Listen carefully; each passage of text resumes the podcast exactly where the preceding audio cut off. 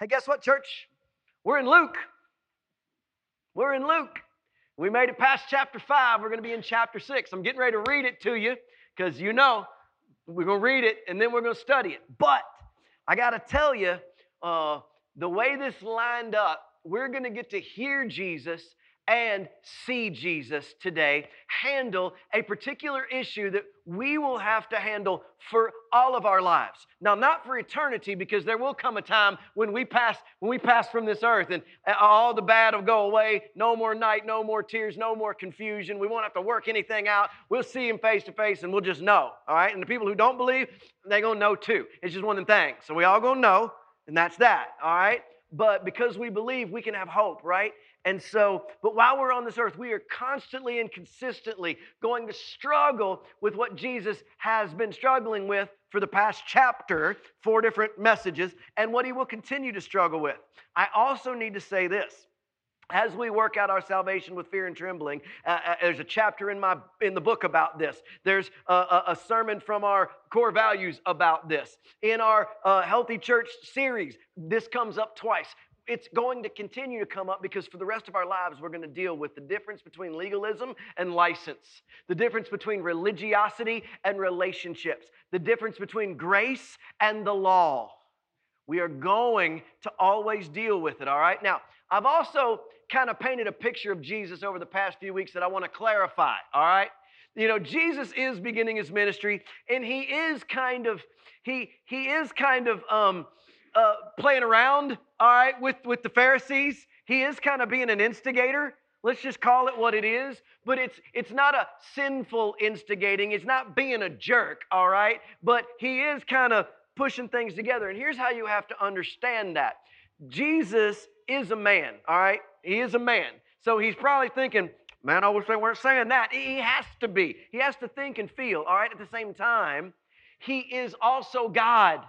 So he knows the plans, right? He knows who's going to put him on the cross. He knows the steps that it's going to take to get them to accuse him. And is he stirring the pot a little bit? Yes, but not in the way you or I stir the pot to be stinkers, all right? He is walking out the plan. And if you don't see him kind of instigating this a little bit, the Bible's not real to you. But if I can get you in there and seeing Jesus as God who knows the plan, but as man who thinks and feels, you know, a lot like we do, just without sin, then it's A, more fun, it's B, easier to understand, and C, we can actually learn to walk it ourselves, which is awesome about this because Jesus talks it, then he walks it. So let's watch and see. We're going to be in Luke chapter 6, and it starts right. That would have been awesome if it had come up. It would have been right here, but now it's right here, and let's move on. One Sabbath, okay, the Sabbath day, Jesus was going through the grain fields, and his disciples began to pick some heads of grain and rub them in their hands and eat the kernels. Some of the Pharisees said, Why are you doing what is unlawful on the Sabbath? Jesus answered them, Have you never read what David did when he and his companions were hungry? He entered the house of God, and taking the consecrated bread, he ate what is lawful only for the priests to eat, and he also gave some to his companions. Then Jesus said to them, The Son of Man is Lord of the Sabbath. This is a pretty big deal. This is a pretty big claim. This did not land the way the Pharisees wanted it to land, all right? That statement hit hard, and you need to understand why. In the Jewish culture, in the, uh, Judaism itself, all right, uh, the Sabbath and the circumcision were major deals, all right? They were like super protected, they were watched over. So there were lots of rules about uh, uh, circumcision, there were lots of rules about what you could and could not do on the Sabbath. And it's almost like there were other rules about other things, but don't mess with these two things. It's kind of kind of like baptism and communion, all right? There are ways that different churches uh, understand it differently, right? But but we all understand that it's the bread and body of Christ. We all understand that we are raised to life in Christ. You know, they're, they're, they're symbols. And, and if we give them too much credence, um, they become like ways in, and that's false, all right? But if we don't give them enough credence, we're not following in obedience to God in remembering Him in following him in believers' baptism as he asked us to do and then showed us how to, okay? So you can't let it be so important that it gets in the way, but you can't forget about it either. And there's this balance going on that Jesus gets naturally, but that the Pharisees and teachers of the law don't get because they've become religious. They've become do instead of done. They've lost their need for a Savior because if they're good enough, if they keep the rules enough, they will be good enough to get in all right? And it's it's a it's a it's a horrible actually dichotomy. So jesus knows this is coming and i don't know if he did it on purpose but since he's jesus he knew what was going to happen. So he did it on purpose but not did it on purpose and I know that's confusing, but it's real because of who he is. So he's walking down the field and he knows the Pharisees are following him. And he also knows the Pharisees are trying to trip him up and they're looking for something. So he grabs the stalks and pulls some stuff off, rubs it in between his hands, and starts popping the kernels. And the guys behind him, they grab some stalks, you know, get all the, the scruff off, the chaff and stuff, and then they start to eat. And somebody, you know, a guy with his nose in the air in the back goes, Whoa, whoa, whoa! Whoa! What are you doing? Busted. First of all, you're not supposed to eat that on the Sabbath day. Second of all, you've walked too far because you can't walk only so far on the Sabbath because you're not allowed to work on the Sabbath. And in our church, you can only walk 35 steps, and in their church, you can walk 40 steps, and in their church, you can. See, that's what they did. The Old Testament was just like now. You know why? Because we have Methodists, Presbyterians, Baptists, Catholics. We have all different belief systems based on what we think we like, right? Well, so did the priests. Some priests said, You can't work on Sundays. And the people said, Well, what does that mean? And for us, it means you got to be like Chick fil A, right? you can't work on Sundays, okay? But that kind of puts me in a pickle, doesn't it? If I can't work on Sundays, it's going to be really weird for y'all to come in here and music to play, but nobody to be standing there. And then you sit there with your arm around your wife and, and, and, and you know the college kids here, and you just stare at a blank space for 30 minutes, all right? And then you go home. Just awkward. So it doesn't work, right? So that's not quite what it means. So we need to get back and dissect that. But this is what the religious leaders have made it. And their things were like, okay, okay, here's what we're going to do. In my church, you can work 30 steps is all you can walk on Sunday. Anything further is work.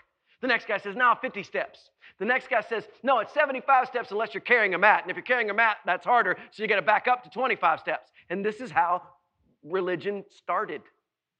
A religion. I don't like religion. This is how religion started. And they have this big list of rules, and now they're putting the rules to Jesus, and they're putting Jesus to the test. And they're using one of the big ones. Jesus knows what day of the week it is. It's Sunday, right? He knows. Well, Saturday, but Sabbath. It's the Sabbath, and that's what's important.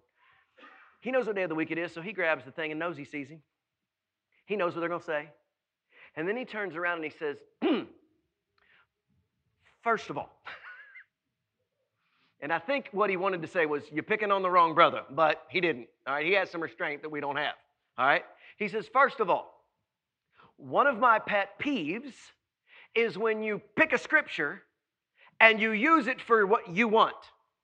It makes you feel better about you want, and you ignore the rest. So you have gone back to the holy Ten Commandments, which says, Remember the Sabbath and keep it holy.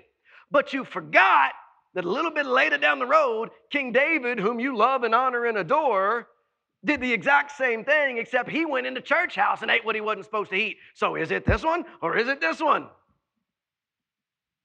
And then he says, let's be clear though. The Son of Man, which he's called himself already, is Lord of the Sabbath. The Son of Man is Lord. He's like, this, this very important ceremony that you carry out, I'm bigger than that. I'm bigger than that. I am Lord of the Sabbath. Then, okay, so that's the talk, right? Then the walk. Check this out. On another Sabbath, what I wish it said was next week. That would have been better for me. Next week, because I see it happening that way. The next Sunday, he goes to church. We're supposed to go to church on Sunday, right? And he is preaching. So he's doing exactly what the Pharisees want, but he ain't gonna say anything like what they want. And they're watching and waiting, and people are just amazed by his teaching. We've already seen that, all right? And here's what went down. On another Sabbath, he went into the synagogue and was teaching, and a man was there whose right hand was shriveled. The Pharisees and teachers of the law were looking for a reason to accuse him, so they watched him closely. They were trying to find something wrong. But Jesus knew what they were thinking, and he said to the man with the shriveled hand, Get up and stand in front of everybody. And he did. Then Jesus said, I ask you, which is lawful on the Sabbath, to do good or do evil? To save a life or to take a life away? To heal a man or to leave him shriveled up? To make a blind man see or to leave him in the darkness? What, what, what, what, what, what do you think we should do? Well, the law says you can't do it today. Oh, okay. So I'm capable of paying for your meal today, but I'm not gonna. I'm capable of making you walk today, but I'm not gonna. I'm capable of introducing you to Jesus Christ and saving your soul today, but I'm not gonna because it's Sunday. Do you hear how stupid that sounds? He looked around and then said to the man, Stretch out your hand. And he did, and his hand was completely restored. But the Pharisees and the teachers of the law were furious, and they began to discuss with one another what they might do to Jesus. I'm going to get back to that because what I have to say about that you may or may not want to hear. But here's what happened in church that day. This guy's overlooked a little bit because I don't think you understand exactly, I don't think I understood exactly what's going on. And, and I did this this morning, and I'm promising you, if you want to try this with me, it's, it, it's painful. It's, it's painful. All right, here's what you have to imagine, and you think this through, that, that the end of your pinky, all right, that the tendons that hold those bones and stuff together and help you move, that they begin to tighten. And the muscles have to follow. And then your wrist, because it pulls from here to here, those tendons pull in then this one pulls in and shrivels up, all right? And it pulls this in. But if you're doing this with me, all of this is now tight, like my muscles are tight. It, it like hurts. And then if you get all the way in here, your bicep, yeah, your bicep then tightens up, all right? And your muscles are fully flexed, but they never unflex. You know what happens when you get a Charlie horse? Okay, imagine it being permanent until the muscles die. So this is, I mean, if I did this for three minutes, I'd probably be screaming in pain. This is permanent. And this man, this man has, has dreamed of a day when it didn't hurt. This man has dreamed of a time when it didn't hurt. But you know what? People, they just kind of push him aside. Well, I don't know what you did wrong, but you did something wrong. That's why you're getting punished, and push him aside. Then he goes to the church, and he's like, maybe they'll help. I'm sorry, you are unclean. So we're, we're glad you're here, but please stay outside. The place that should love him doesn't love him. The place says, you can't, we can't help you today. Jesus knows exactly what's going down. And he's preaching and he's waiting for the right moment. And this guy in the back, he's just happy that he's made it in the back door today because people are not paying attention to anything but this guy up front. Pharisees to try to get him, and everybody else because they're in awe of him. Jesus knows when they're thinking it because that guy walks in and he sits down and he doesn't want to be noticed. And you know the next line gives him mixed emotions. Get up. Stand up in front of everybody. Listen, that's the last thing a handicapped person wants, isn't it? Hey, you can't stand very good, but stand up. Hey, your arm's all jacked up, but stand up in front of everybody. You, you know, this guy's like, is the teacher getting ready to kick me out? Is he getting ready to throw me out too? Is this guy what I've heard about going to embarrass me in front of everyone? Are the people going to stare at me? This is a really awful and awkward moment. And then Jesus looks him in the eye and something washes over him. And he looks at the Pharisees and something washes over him. And he looks back at him and he says, Stretch out your hand. And I have to believe, I can't prove this, church, but I have to believe that Jesus went like this when he said it Stretch out your hand. And the guy looks down and he starts to, his face starts to just turn white and his eyes get big because his elbow's coming up and he ain't doing it. And it hurts. You ever pulled a rubber band that's old and you can hear it creaking, or tried to take a, a, a, mattress from a bed spring and pull on it and it makes that thunk, thunk, thunk sound? You know what I'm talking about? His, his, his muscles, they're, they're almost tearing, and his, his ligaments are, are hurting, and it's, it's, it's pulling away. But he, he changes from this pain to this belief, from this belief to this overwhelmingness, from this overwhelmingness to this joy. And Jesus is reaching out and he's reaching back, and the people are blown away, and the Pharisees are ticked off. We'll get to that in a minute. And Jesus smiles. And he smiles back and then he pulls his best Forrest Gump. You know, you know, you know that's what that brother did all day. Everybody he saw. One time he messed up and he went, Nope.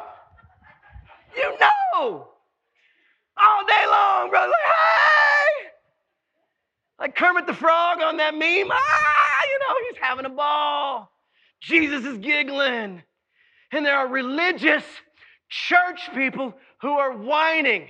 Now, I am going to say this in the I have to be really careful how I say what I say next because I want to say it not churchy. If you have a problem when Jesus blesses others and it hurts you, you need Jesus.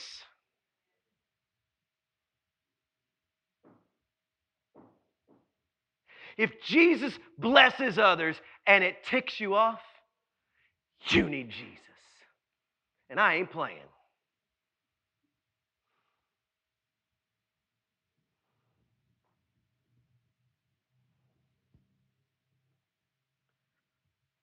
The Pharisees and teachers of law were furious. Furious at what? Furious at what? That you've been doing it wrong for 50 years and now you can't win the argument? Because you're taking on truth? Your truth can't face the truth. I am the way. And what is it? Don't hate the player, hate the game. Jesus is like, I what? What? Jesus is, is, is you know, I, I, it's not I want to be the truth. I didn't learn the truth. I didn't memorize the truth. I am. From Exodus to today to forever. You lose unless you follow me, and then you win. Simple as that. And we are going to struggle with that yesterday, today, and until our time on earth is over. Let me read something to you. I've always told you that if I can't say it better than what I found, I'm going to read what I found instead of trying. This comes from a. Um, the old commentary, my grandfather's commentary, the one that Baptists used the most back in the day, Broadman and Holman Bible commentary, you know. And I still have it. You, if you've been in my office, you've seen them. They're maroon books up on my shelf. I got, I got another set at home because my granddaddy gave me his, and uh, another pastor gave me his. This is one paragraph. It's on two slides, but it's one paragraph right in between these two stories. So it breaks down each section and writes about it. Well, this is the last paragraph between the, the grains and the man with the withered hand. Here's what it says Thus, the story illustrates the basic conflict between two diametrically opposed approaches to religion. In one, the religious rules and ritual requirements are made the center. Man is dehumanized and depersonalized because he is subordinated to the rules. The rules become more important than the humans. In Jesus' approach, man is at the center. He's not at the center of our worship. Listen, he's at the center of the religious debate. That's all. We're not putting man in the middle, God's the center. But in this case, humans, in Jesus' approach, are more important than the rules. Human welfare and need take precedence over ceremony.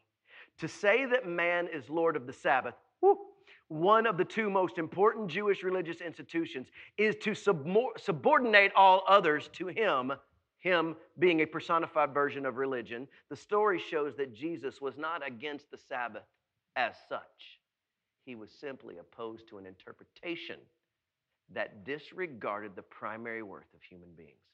Jesus ain't opposed to the Sabbath. He's opposed to the way they they saw the Sabbath, that ha- what it had become. Let me show you how it works. Ready? Let me show you how it works. Let's go to the verse that this all came from. Ten Commandments. Even if most of us haven't been in church, most of us know the Ten Commandments. Thou shalt not kill, thou shalt not steal, thou shalt not commit adultery, honor your father and your mother, remember the Sabbath, and remember the Sabbath and keep it holy.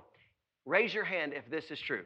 If you grew up in church And remember the Sabbath and keep it holy meant you got up, went to church, put your best clothes on, and didn't work on that day. If that's what you were taught, that remember the Sabbath and keep it holy means, raise your hand. Yeah, ludicrous. Absolutely ludicrous. Doesn't mean that at all. Should you go to church? Well, yeah. Should you, should you wear, you know, your Sunday best, so to speak? I don't know. I mean, anymore, there are jeans that cost more than suits, so what up? Are we basing it on value or are we basing it on uh, holy?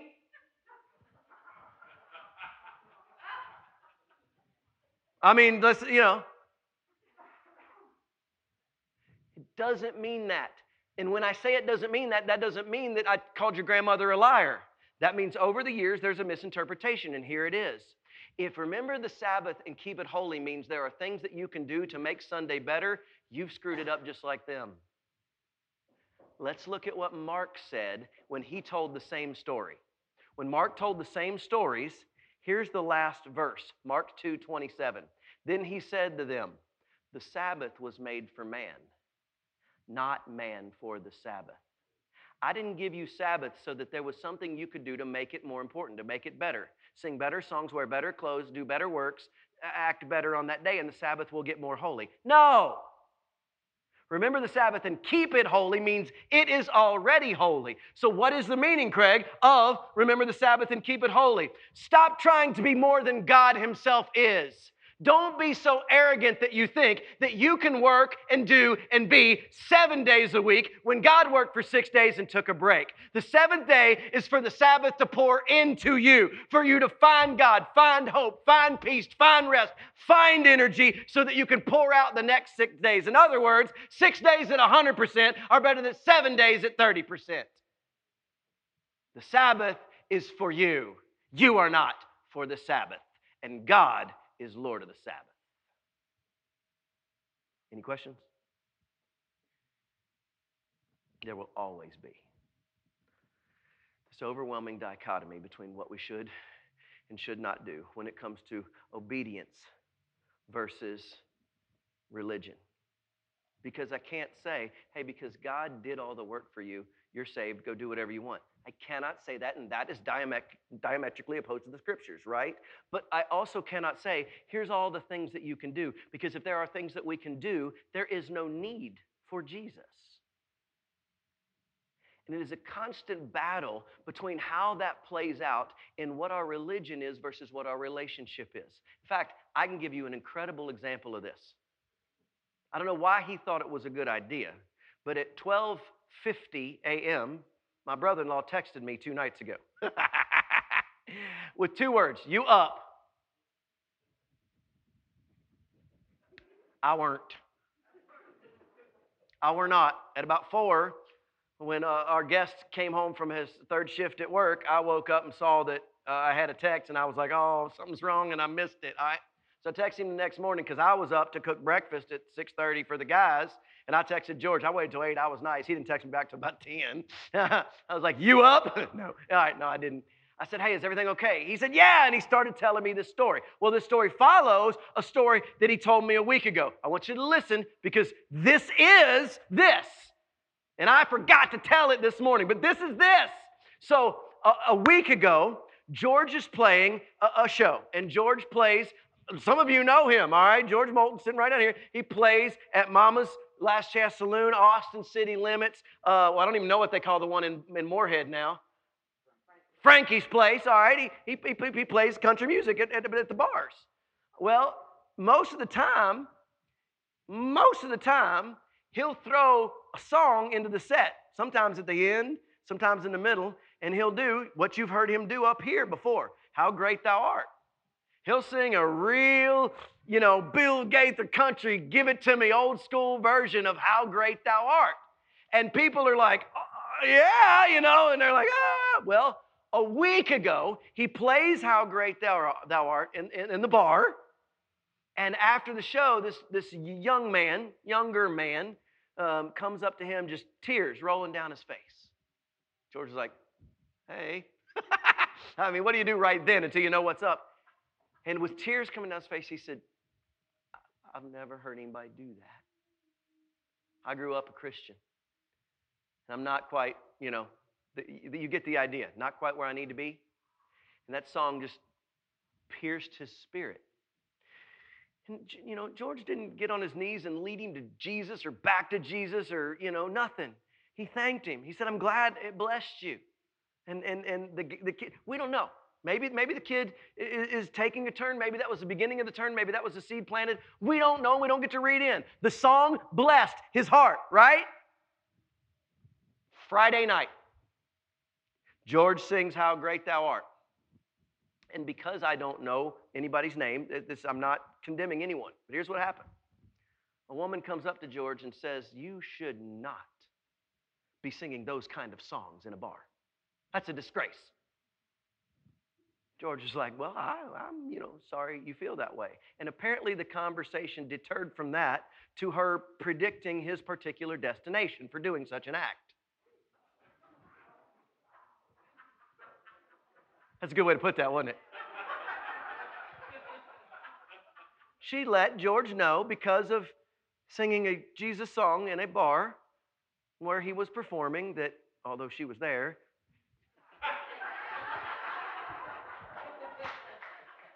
that she knew more about the destination with which his afterlife would proceed. And George says, I'm going to be okay. When we both get to heaven, I'm going to say, boo, and ask her.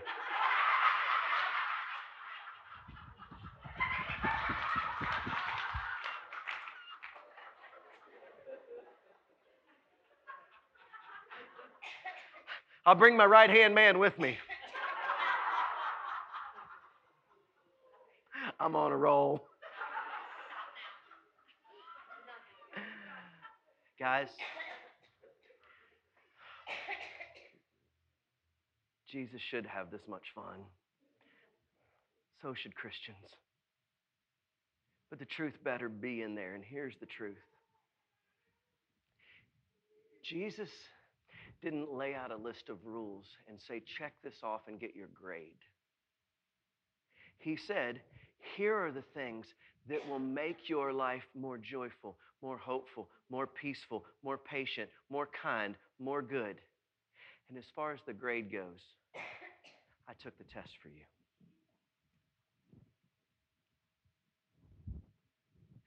And our job together is to work out everything in between with each situation from, from, from bars to books to Baptists as we go, taking all of Scripture, not just a part, as our guide. Make sense? Okay. Love you. Let's pray.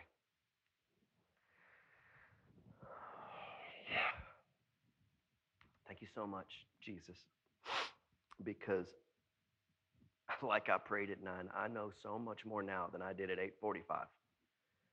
And because I know more now than I did at 845, and all I've done is preach twice, and I wasn't preaching to me, that means you were teaching for me. And for this, I am grateful.